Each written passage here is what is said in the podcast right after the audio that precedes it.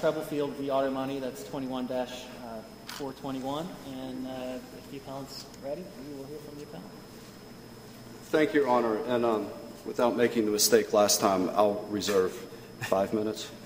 Yes. Thank you. Um, if I may, I, I, know you said you'd give us some leeway. If I could just touch on a couple of things, um, and, and, obviously Mr. Fauché as well to address it. But one of the issues that was raised was um, we didn't ask for there be findings of fact on the 12b3. So um, we did look at the transcript. I guess we can disagree about how clear that was, but I would want to point you um, to the order, which is on record at page 630. Um, the, the court in the first preamble clause says this matter comes before this court on defendant's motion to dismiss pursuant to 12b2, 12b3, and 12b6. So that defines all the motions.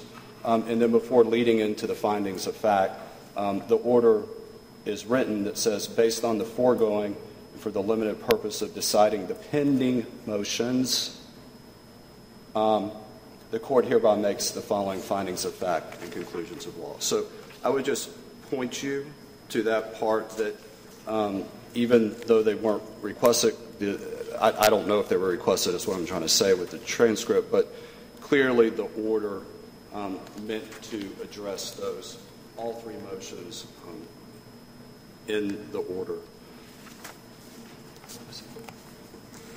Um, oh, and the, the other thing is um, with Wakeman, um, there is no affidavit for the plaintiff Wakeman. Um, so there would be no other supporting evidence just for that specific person. So that's just a nuance for the record.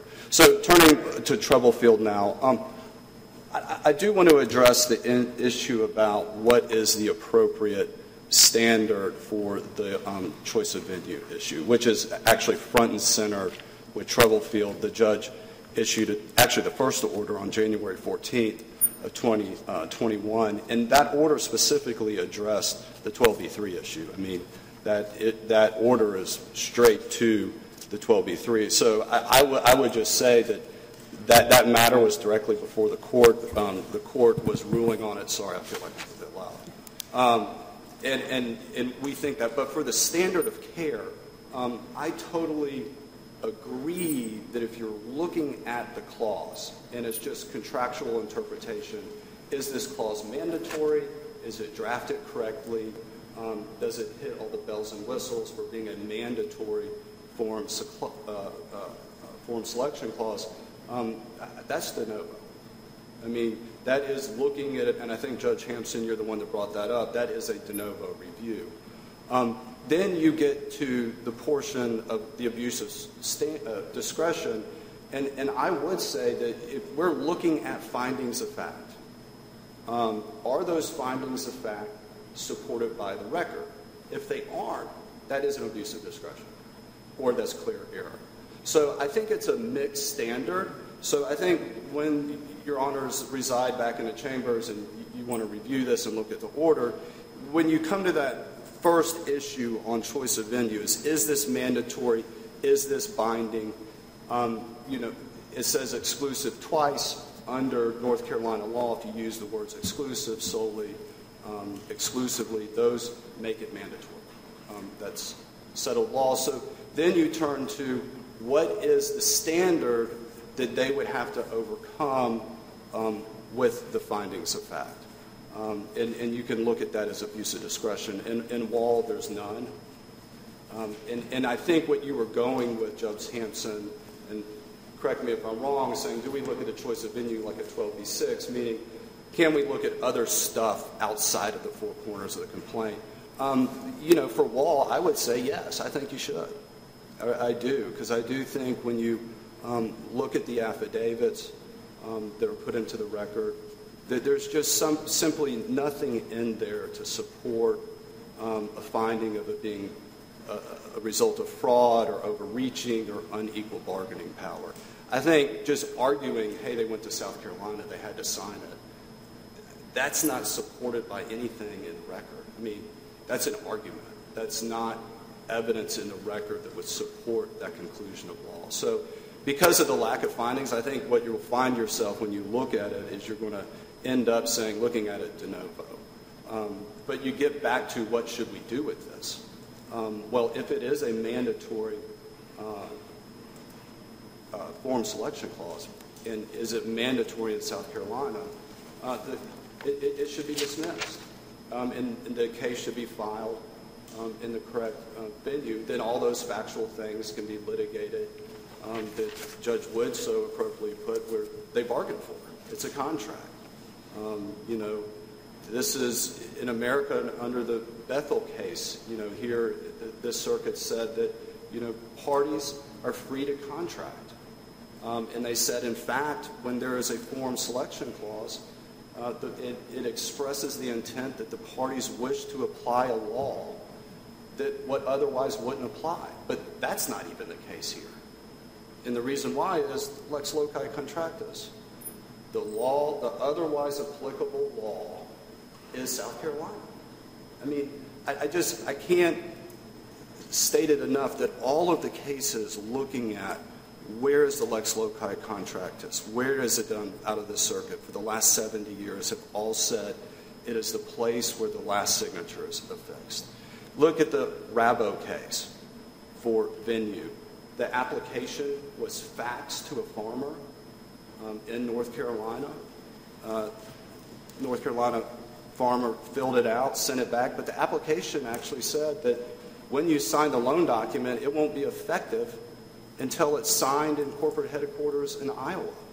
Um, that's something uh, Judge McGuire looked at in the Western Sky. There was nothing else in the contract that said where was this contract to be performed or signed. Um, that was one of the facts that they looked at. Well, in Rabo, he signed the loan contract in North Carolina, sent it back to Iowa, and the last signature was affixed there.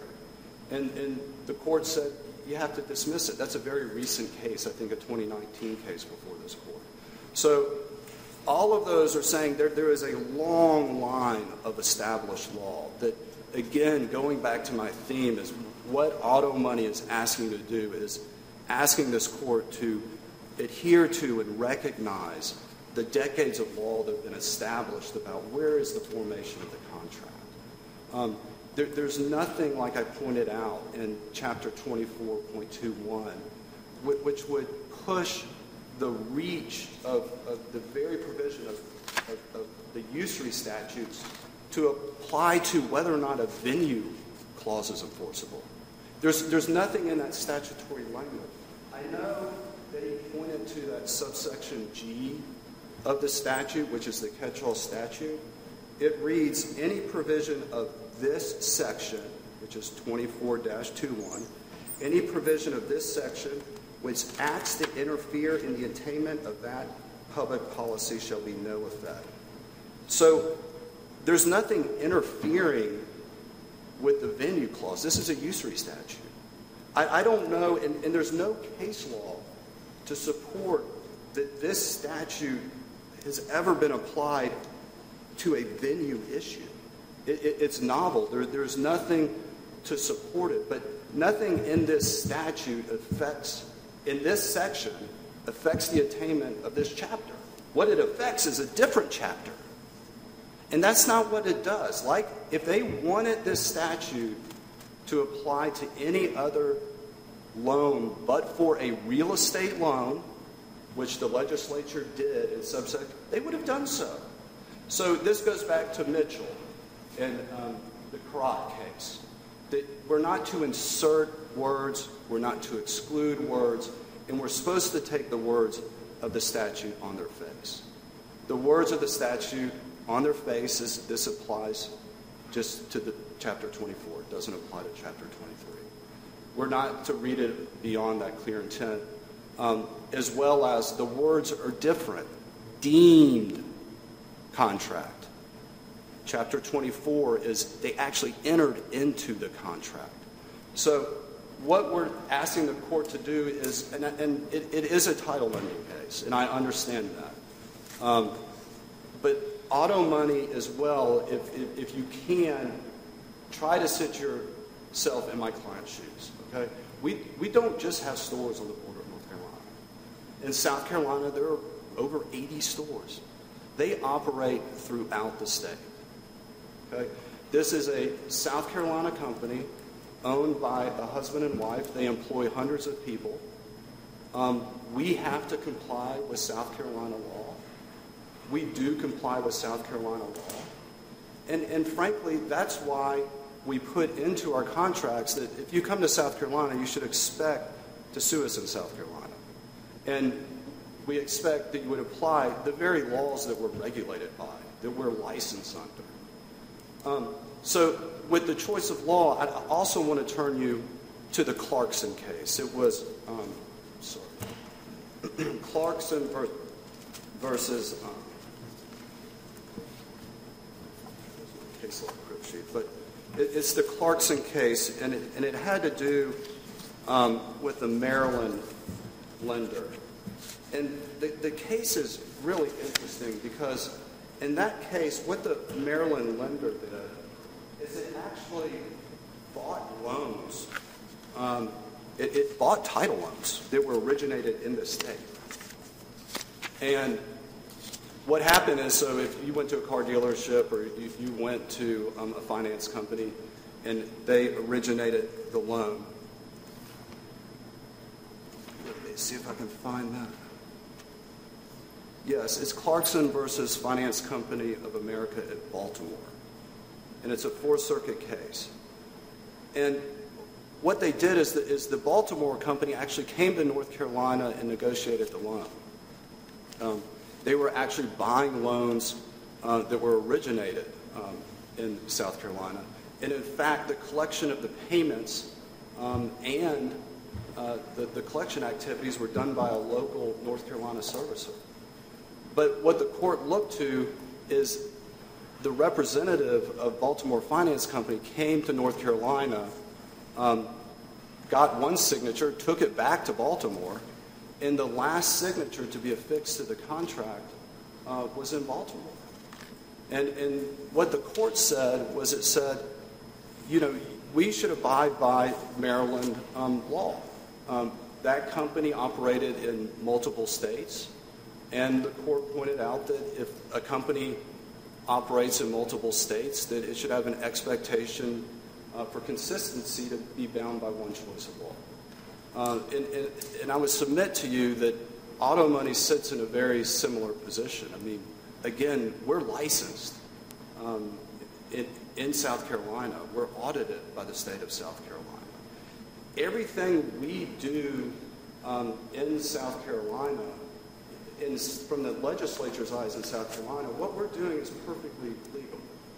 So, to some extent, when, when you're looking at these fundamental public policies, yes, I understand um, that the usury statute may says it's a public policy in North Carolina.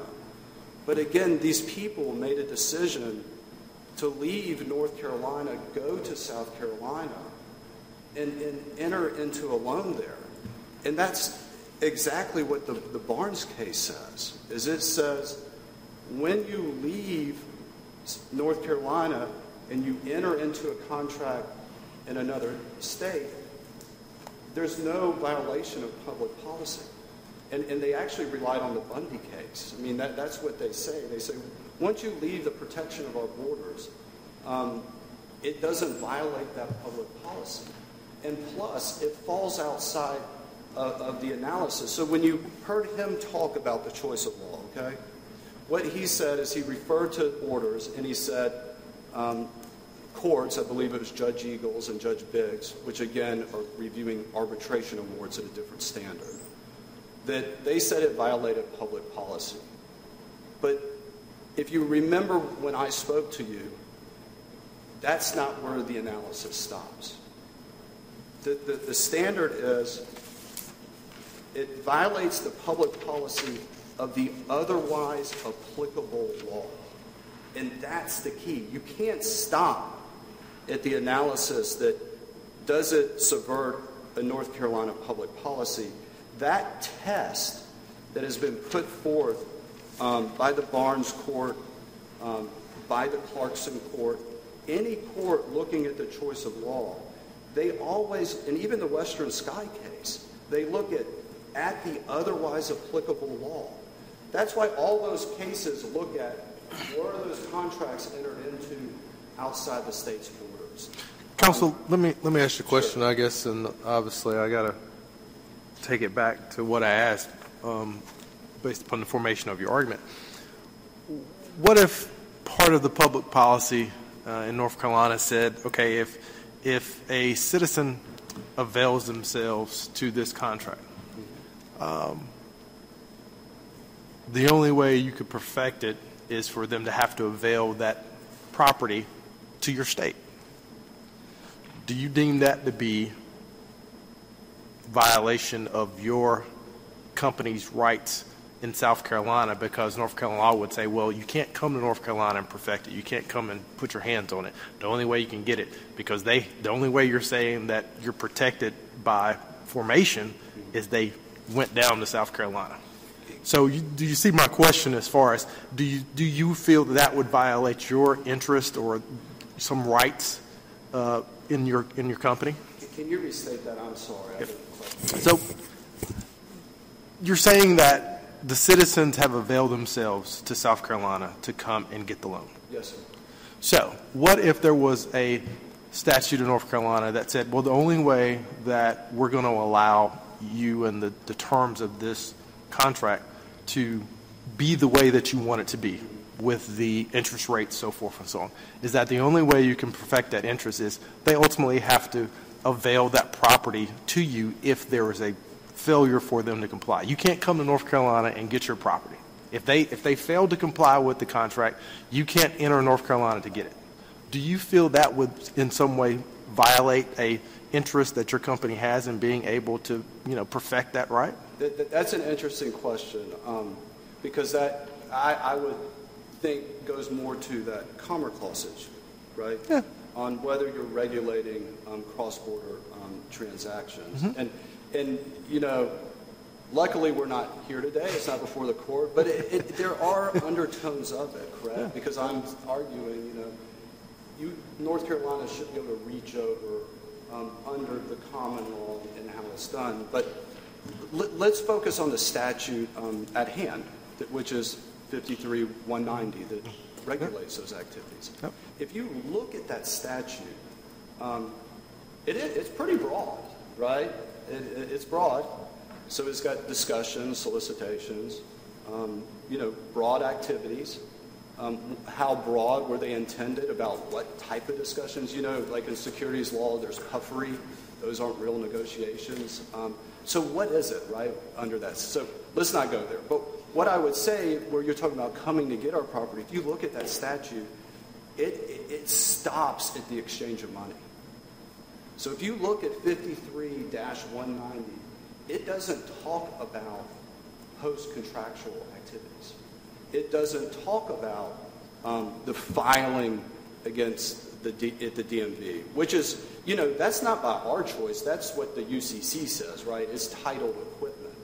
Um, the only way you can perfect a lien in title equipment is by um, charging the lien with who, wherever the title is registered. That's just how you perfect.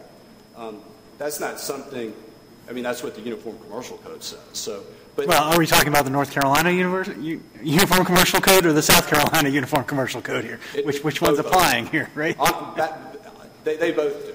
But what I'm saying is, if you look at that statute, it stops. It doesn't talk about post-contractual payments. Um, it doesn't talk about the filing of liens. It doesn't um, talk about, um, you know, collection activities afterwards. So, you know, I, I would say that's a, a, different question from what we're here. But if we're looking on whether we're going to enforce it on their face, um, as alleged in the complaint with the admission um, that all the contracts were entered into in South Carolina. Um, again, all I would say is, you know, please, again, um, follow the law. I mean, I'm not aware of any case law um, that says that 53190 um, is not controlled by a choice of law provision. Um, So one of the arguments that they made in their brief, and, and I think is pretty important um, to talk about, is, is I think it's the Collins case versus Atkins, which is an insurance law case. Um, If you look at the statute, and, and they, they, they cite it for the proposition um, that the insurance statute, um, because it's the tort, it controls which law applies. Um, but that statute actually says um, the provisions of this, uh, the, the law, the provisions of the statute shall provide thereto, um, or the law of the statute will apply to the transaction. Um, in, in layman's term, if you look at 53-190, um, it actually doesn't say um, that is the law to be applied to the transaction.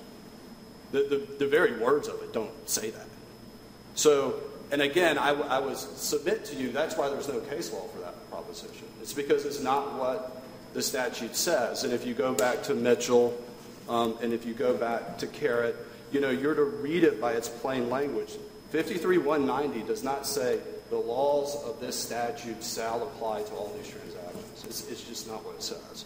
Um, so when they changed, and if you look in their brief, and I actually think it's on page 21, um, that language was actually in the 1961 version that they cited in their brief on page 31. That language was taken out. So there was a reason it was taken out, and I would submit to you it's because they're not to apply to all transactions. If there is a choice of law provision, um, and it's valid, and it's binding, and it's the law of the otherwise applicable state, um, South Carolina law should apply. And 53190 does not trump that. Um, at, at this point in time, I, I would like to turn to some of the fact specific um, portions of the Troublefield order, particularly with, with the venue clause. And I want to make sure you take time to get to your 12b2 argument broadly. Okay. Um, and in particular, address the application of the Ford case. Yes, so I will do that right now. Then. Okay. Um, the application of the Ford case is, I think there's a couple of distinguishing facts, factors with the application of the Ford case. Um, first of all, if, if I remember correctly, there was actually a stipulation um, in that case um, that they were doing business in, in, in that jurisdiction. I'm pretty sure that, that that is correct on its face. So that's different. Sort of There's no- broadly, they were. Yes. Yes. Yeah. um, and, and, and secondly, they were really relying to cut, the, the, to sever the contacts with the first sale rule, um, which is a sale from the manufacturer to the dealership, um, which the court didn't bite on that. Is they said, no, no, no, you have dealerships, they're making sales, these are brand new cars, you got dealerships everywhere in Minnesota and Montana. Um, we're not biting on that. So I, I would submit that this is different because there's no stipulation. Um, we don't have any stores in North Carolina. Um, we're not consummating the, the transactions in North Carolina. And then getting to some of those provisions as well. I mean, the Stallings case that we cite, for example, says that simply the receipt of payments, I mean, he's referring to us receiving payments. They say that's not enough to confer um, jurisdiction, um, as well as um, activities that are incidental to the lending activity, which would be collection or perfection. Because once you sign the contract, it's binding, right? We have a contractual obligation. Is it secured? Is it unsecured? Um, that's determined by some incidental conduct. But the last act of the binding legal nature is the affixation of the signature. So that happens in South Carolina. Um, so, and in fact, as you can tell, I mean, we direct all of our activity into South Carolina. Um, so, yes, we may talk to people on the phone, um, but we are not sending loan applications to anyone in North Carolina. Um, we tell them to come to South Carolina. We are not sending loan documents to anyone in North Carolina. When we have the opportunity, when Auto Money has the opportunity, we are directing all activities into North Carolina.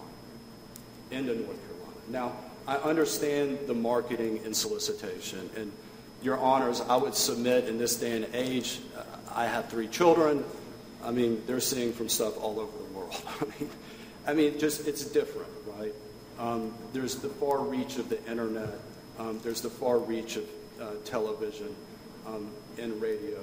But if you look at the Marion case, which we cited to in our reply brief, um, the Marion case had to do with a gentleman that put out national advertising about fixing up cars. Um, uh, he, he drove a truck to North Carolina from Georgia. He picked up a Bentley.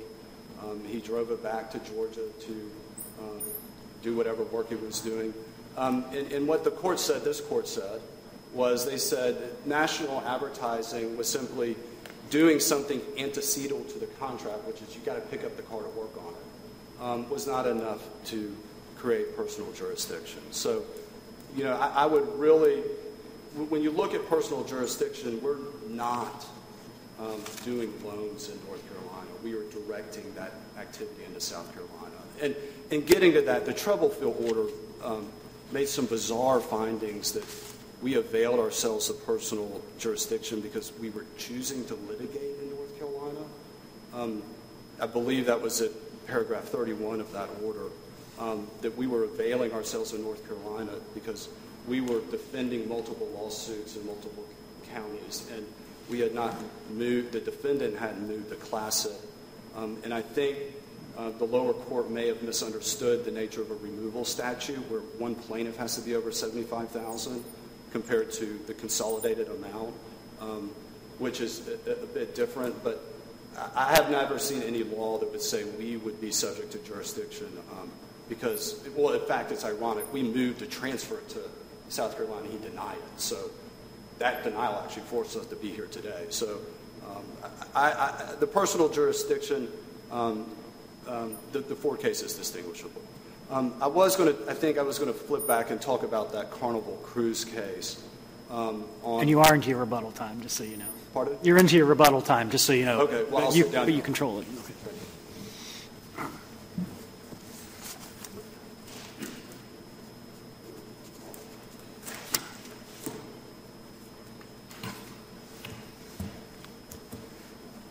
Good afternoon again. Um, I, I want to talk about the Wall case just for a moment to address something that, that he said. Uh, and, and that is, if you look at the end of, of her order, I know she mentions motions at the top, but if you look at the end of, of her order, the last three paragraphs, which are at page 641 in the record, uh, I, I think it is clear that she is basing her personal jurisdiction denial on the findings of fact and conclusions of law in her order. But she is not basing her denial of the 12B3 or the 12B6 um, on that. You know, she includes, uh, as, as you've noted, I think Judge Hampson noted some limited reasoning about there being a, a resident of Richmond County. And then she points out with regard to 12B6 that it is uh, based upon needing a more complete evidentiary record to evaluate the 12B6 issue. So, I, I, you know, the transcript says nothing about asking for findings of fact on the motion for um, to enforce the forum selection clause. And I think if you look at the totality of her order, it is clear that those findings are not intended to relate to that determination. I also want to, follow up on something that you asked about Judge Gore, which would be remanding these, this case for findings. I think that would be limited to, there's only a certain subset of the wall plaintiffs that have a forum selection clause, and it would be limited to that issue. It would, would be our view of that. Um, I, I want to get back to um, the, the big picture, which I, think affects all of these issues. And they, they talk about, as part of the public policy analysis, that you need to consider what is the otherwise applicable law. And the otherwise applicable law here are the statutes that we have cited in our complaint the North Carolina Consumer Finance Act and Chapter 24. Auto Money, although they have not filed an answer to the complaints in any of these cases yet, in their submissions to the court below and to their arguments, you know, I don't think they argue that these statutes, but for the choice of law provision, would apply to them. They admit to having discussions with North Carolina borrowers.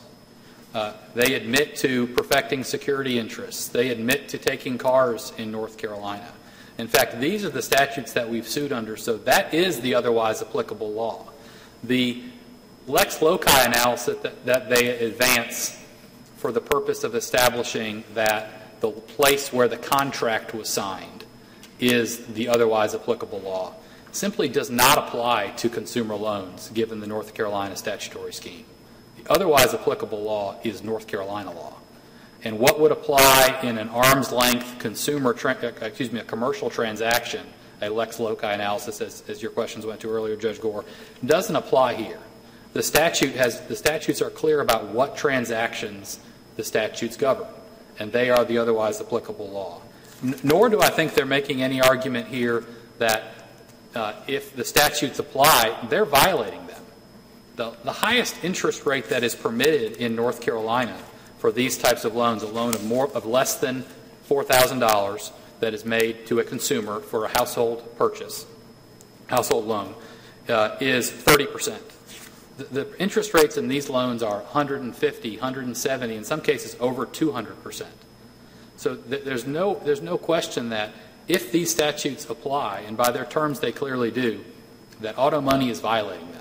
Well, we haven't made it to that part of the litigation. I understand. I understand. fairness, right? We're, we're dealing with these preliminary issues before we, before we deal with whether, whether or not the, the substantive claims themselves may or may not be successful. That, that's clearly a separate question. Fair, fair enough, Your Honor. But I, their, their entire defense is based on the premise, at this point with the motions they filed, their entire defense is based on the premise that they can contract around clearly applicable North Carolina law.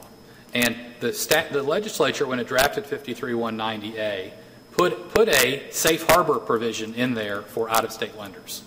You can have whatever your other state law provides if you comply with the statute and don't have any discussions, negotiations, offers, acceptances, contractual activities in North Carolina under subsection A.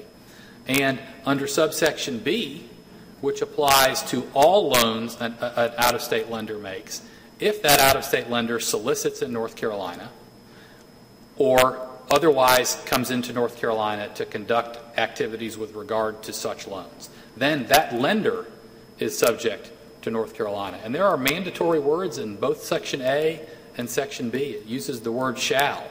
And there's no provision in that chapter that would allow a lender to contract around those provisions in the manner that they are seeking to do so here. And it's, Counsel, what case law would you say supports your position that a contract that's made in a foreign state at a higher interest rate than is allowed by this state is necessarily contrary to public policy?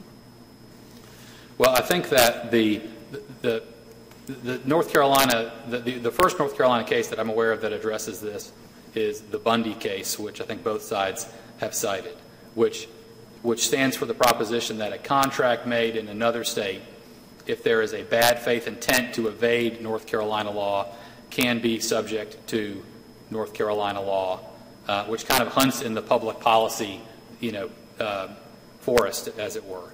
And in that case, what the court, what the Supreme Court said is that is a that is a factual determination, and it remanded the case for trial, and there was a trial on that issue, and that is a factual determination.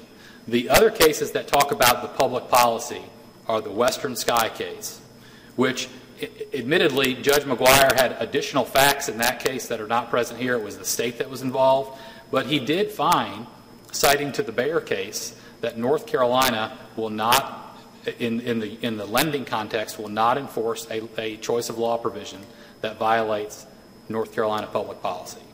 And I think these issues have come up as well in the uh, cases that have been before the federal court evaluating whether arbitration awards should be confirmed. Because the issue in those arbitration confirmations is whether the arbitrator failed to apply uh, the correct law. And the, the, the lenders that were contesting those arbitration awards have said this was a manifest disregard for the law, this is clear, and you should have applied this out of state law. And what Judge Eagles in the Strange case and Judge Biggs in the, um, in the cases in the Goins litigation has said is that that is, not, that is not the case. There is a basis to apply North Carolina law based on public policy. And in fact, what um, Judge, uh, Judge Biggs wrote is that where the statute says it applies, where the statute sets the policy and says it applies, that is really the end of the choice of law analysis for these statutory claims. And, and, and that has to be the, the sort of the crux of your, your argument here based on the complaint is that the statutes themselves are, are the ones that articulate the, the fundamental public policy of the state. Because Absolutely. as I see it, you have not alleged bad faith or, or, or fraudulent activity uh, in the complaints, which might otherwise lead to some, some sort of, you know, more, I'll call it common law public policy. I think we, we, we have alleged that they, if you look at the way that they've set up their stores, and I think that the order tou- touches on this, and, then, and we have alleged in, in our complaint that they have purposely established, this is page three of the record, page three and four of the record, that, defendant has purposely established its business locations just across the North Carolina South Carolina state line to avoid the application of North Carolina law to loan contracts defendant defendant enters into with North Carolina residents, such as plaintiff. Defendant required the execution of the written title loan agreements at issue in South Carolina in bad faith with the purpose and intent of evading the usury laws of North Carolina. So what what you I think you need to look at is what is the legislature, North Carolina legislature, trying to regulate, and what have we alleged happened here? And what the North Carolina legislature, both in Chapter 53 and in Chapter 24, is clearly trying to regulate is the situation where a North Carolina resident has communications with an out of state lender about a loan that is, fits within the provisions of Chapter 24 or Chapter 53. And what law will apply to that loan if it is consummated after those communications initially occurred while that borrower was in North Carolina? And the North Carolina legislature has been crystal clear that the law that North Carolina will apply to those transactions is North Carolina law. And that is exactly the business model that we have alleged auto money has, has with these North Carolina borrowers. They advertise in North Carolina. They solicit in North Carolina. We actually have in the record the envelope of the letter that Ms. Troublefield received, showing that she received the solicitation from Auto Money.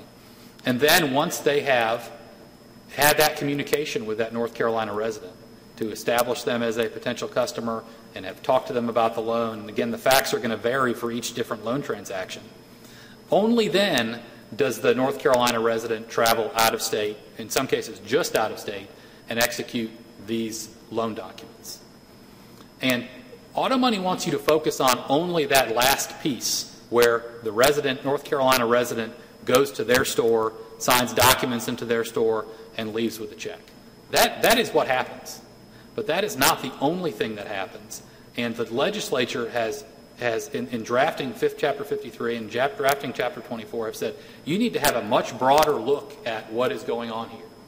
You need to look at what happened before and led up to this transaction. And in 53b, you need to look at what happened after this, the, the, the signing of the documents occurred. 53 uh, 190a lists a number of things that uh, could generally be viewed as pre-contractual discussion, negotiation, offer, acceptance. But it does, does, does say all contractual activity, which I think would include the sending the lien to the North Carolina DMV. That document, the lien application, is signed while they are uh, signing the other loan documents. So from the moment that document is signed at the loan document signing, Auto Money knows they're coming into North Carolina to perfect that security interest. They know that from the moment somebody walks in. But what 53190B says is that if they solicit or otherwise come into North Carolina, then they are subject to the requirements of the Act, of the North Carolina Consumer Finance Act. And we have alleged that auto money comes into North Carolina not only to perfect security interests, but to uh, solicit. We have in the, in the record solicitations they've sent into North Carolina, and to uh, take borrowers' vehicles when those borrowers' vehicles are unable to pay these, repay these usurious loans.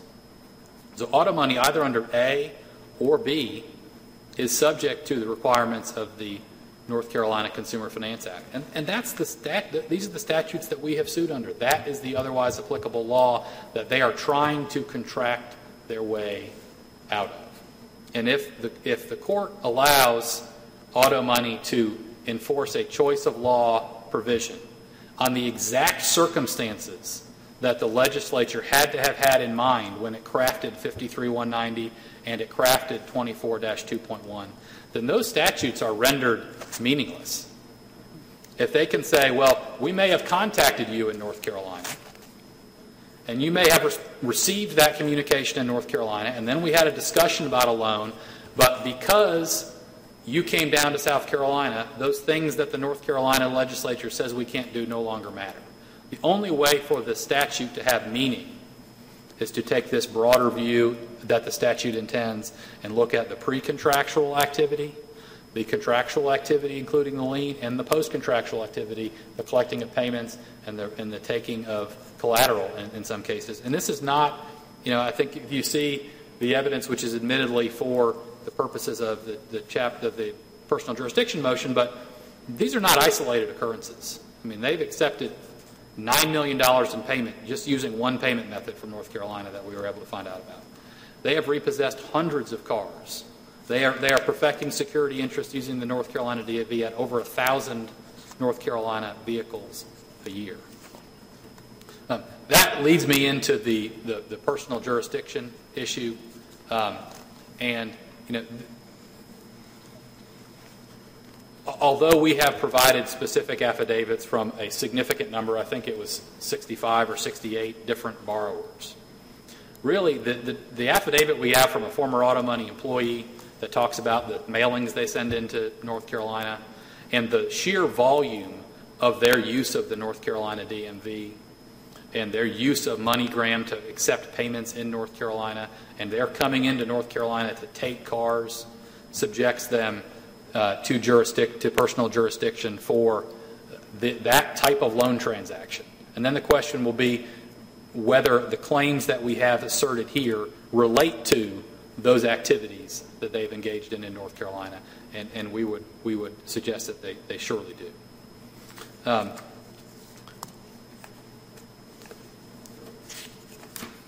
I wanted to touch as well on the choice of law issue as to how the courts have looked at choice of law provisions with regard to other types of statutory claims. And in the cases that this has come up in uh, most frequently are uh, Chapter 75 cases.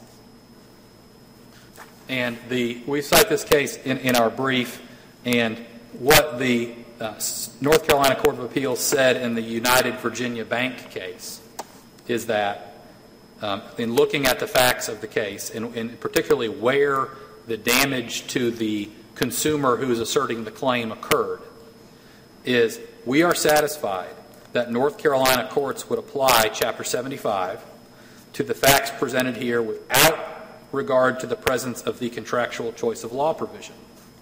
The nature of the liability being imposed by the statute is ex delicto, not ex contractu. So where you're you're filing a what is a statutory tort claim under uh, against a um, against a defendant where the damage to the plaintiff occurred in North Carolina, then that is what matters for determining whether what law applies. And, and, that matters regardless of the choice of law provision.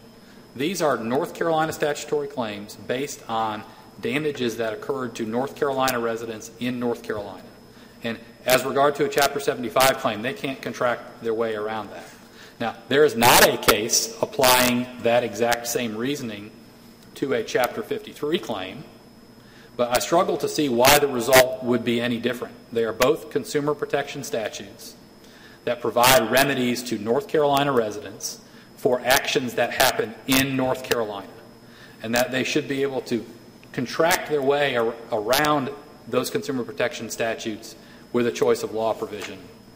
I don't think is supported by any authority that they have presented or any authority uh, that, that I'm aware of. Uh, additionally, where the injury to a party, to a, to a claimant, is um, financial, um, the, the, the, the last, what the court says in P&L Development versus Bionpharma, which is a middle district case, is Lex Loci requires the application of the law to the last act where the last act occurred giving rise to an injury. The last act giving rise to a claim for unfair and deceptive trade practices is the suffering of damages. And the damages to our clients here are the making of payments from North Carolina or the taking of their car by auto money in North Carolina. And in going even further, the, the courts have said that where the, the injury is financial, you look at where the injury is felt. And the injury here is felt by North Carolina residents in North Carolina. So I, I don't think that, that while there's not a case directly on point that de- deals with the choice of law issue and this ex delicto uh, analysis with Chapter 53, I struggle to see why the analysis would be any different than another consumer protection statute, which is Chapter 75, especially when you look at the way that the legislature drafted um, the statute. I, I want to touch uh, again just briefly on the standard of review for the forum selection clause and, and, and ask the court to look closely at the, the cases that have been cited. Again, it's the distinction between a interpretation of the forum selection clause and the enforcement of the forum selection clause. There's no allegation here that this forum selection clause is ambiguous or that it is not a mandatory forum selection clause uh, that might be enforced in the commercial context. The only issue here is whether it can be enforced to this consumer contract. And where the courts are just looking at enforcement only, they have unilaterally applied the abuse of discretion standard. Again, most recently, just six weeks ago, they applied the abuse of discretion standard. And here, looking at what Judge uh, Futrell found, and what he found is that this is a contract of adhesion, that this is a non-consumer, this is not a non-consumer loan transaction, that he deems the contract to have been made in North Carolina pursuant to the analysis of Chapter 24 that we've discussed, um, that the court finds that the provision is um, would be unjust or unreasonable to enforce, that the court finds that the forum selection clause is the product of unequal bargaining power and overreaching, and that ties back to the factual findings of she calls from North Carolina to get information about a loan. They talk to about a loan over the phone. They ask her on the phone, Do you want a loan? She says she does. Then she comes down there, and then they, they spring this forum selection clause uh, on her. I, I, suggest that this is not uh, manifestly unsupported by reason or so arbitrary that it could not have been the result of a reasoned decision, which is the standard that the court should look at. Um, we, we would ask the court to um, to affirm all of the orders below in, in each one of these cases. Um, I, I, think that the, the effective, uh, the, the ability of the North Carolina legislature to protect North Carolina resident borrowers with consumer protection laws, as they've done here in Chapter 53, in Chapter 24, and in, in, in Chapter 75, hangs in the balance. Is, is, is are, are the auto monies of the world going to be able to contract around consumer protection laws after they have already been triggered. And we urge this court to find that they should not be able to do that. Unless the court has any questions, I'll rest on that. Thank you. Thank you. All right, we'll hear rebuttal. Just to respond, when I started out, I said it's hard not to conflate the issue. So when we're talking about choice of law, again, if you go back to the Bear versus Bear case, which he recognized, there has to be no reasonable basis for the chosen law and it is the law does not violate the fu- fundamental public policy to state otherwise applicable law, which is the lex loci test, which all the case law says. So when he was arguing unjust, unreasonable, um, overreaching, overbearing, that doesn't apply to choice of law. That's why I always say we got to be careful about what we're analyzing for what test. When we turn to the choice of venue, yes, that is right. Is it a product of fraud, of overreaching, or is it unjust or unreasonable? Um, here with Troublefield, I would like to point out that in her affidavit, she says, Auto Money said they may lend me $1,000. Um, but when she went to South Carolina and got her loan, they actually gave her uh, $2,000. So there was some negotiation going on. Um, she does say she got a flyer, but it was from 2017. The loan at issue was in 2020, so I'm not necessarily certain about what those connections would be. So when you're looking at it, they're not presented with a contract and leave. She clearly uh, negotiated more money. She clearly had to negotiate a rate because that wasn't alleged to be talked over the phone, and she had to negotiate a payment plan. Now, yes, there is a form contract because the state of South Carolina has to look at that contract and say, you can use that contract. We're a regulated South Carolina um, lender. Um, and, I would like to acknowledge that he said that there is no case law that would say that a choice of law provision is, can be overrun by Chapter 53. There, there's, there is no case law. Um, and, and that's why when you look at the Western Sky case, that judge did exactly the question Judge Wood answer asked and went through that lex loci analysis. That is the correct standard. So I understand it's public policy, but you, you can't throw, throw everything out based upon that argument. There, there is settled law on this issue. We have attempted to structure our fares in compliance with what is settled law, 70, 80 years of it, in order to allow us to operate under the very laws in which we're regulated. So thank you, Your Honors. Thank you. Uh, thank you, counsel, for really good arguments. Appreciate your time and uh, uh patience explaining uh, this, this uh, very technical, complicated uh, case to us. the cases are submitted, and with that, we'll adjourn court. Mr. Sword.